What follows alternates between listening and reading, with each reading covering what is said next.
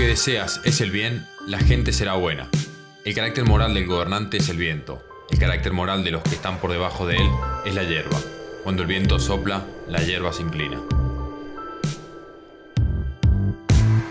Lealtad, deber y respeto, reciprocidad y orden. Las ideas de Confucio se expandieron en el tiempo y el espacio. Soy Francisco Sanchi Giacchini. Y yo, Agustina Serra, y hoy hacemos un repaso por las ideas de este influyente pensador chino. ¿Querés saber qué ideas le dan forma a nuestro mundo? Bienvenidos al podcast de Diplomacia Activa. En esta nueva temporada recorreremos a los distintos pensadores y sus análisis. Quédate, escuchá y activa, que el mundo nos necesita atentos. Confucio nació en Kufu, estado de Lu, aproximadamente en el año quinientos cincuenta y uno antes de Cristo Fue un pensador y filósofo chino y estudió para ser funcionario del Estado.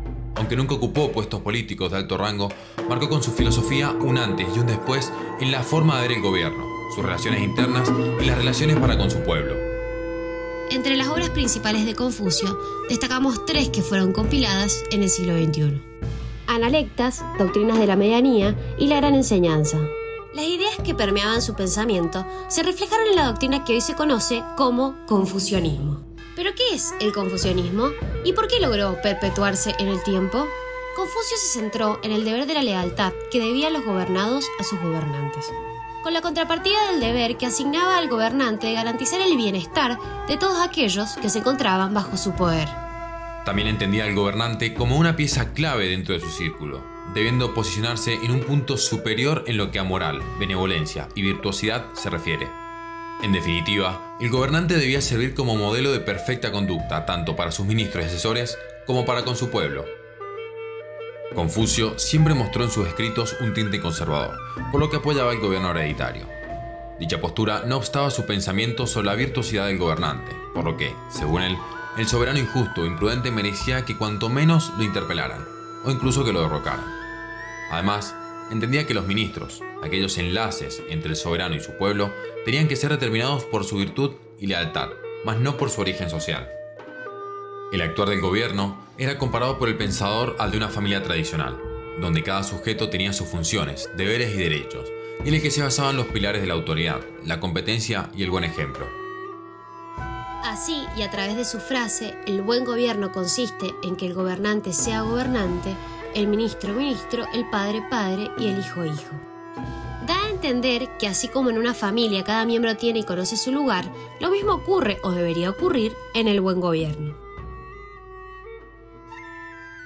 El primero de octubre de mil novecientos cuarenta y nueve, en la Plaza Tiananmen, Mao proclama la República Popular China.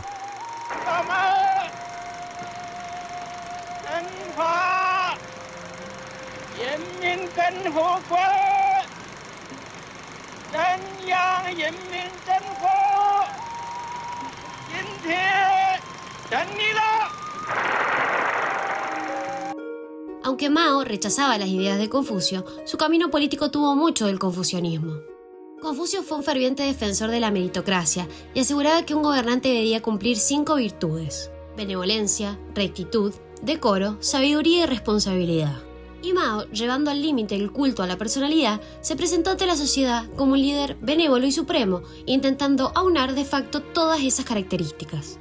Las ideas de Confucio se hacen escuchar hasta nuestros días. Los sucesores de Mao en el Partido Comunista Chino, especialmente aquellos al frente del gobierno, se han regido por elementos como la rectitud y la responsabilidad para gobernar. Sabemos que el principio rector de la política exterior es el aumento del poder. Así, ante el temor de la influencia extranjera y desde la apertura liderada por Deng Xiaoping, China ha hecho grandes esfuerzos para desarrollar relaciones de amistad y cooperación con países de todo el mundo. Independientemente de su orientación política o ideológica, entendió la disciplina como la ejercería Confucio, donde un camino de no confrontación y apertura resulta más atractiva que el aislamiento y la tensión. Encontranos en doble u doble u doble u punto diplomacia activa punto com y también en Instagram, Twitter y YouTube como Diplomacia Activa.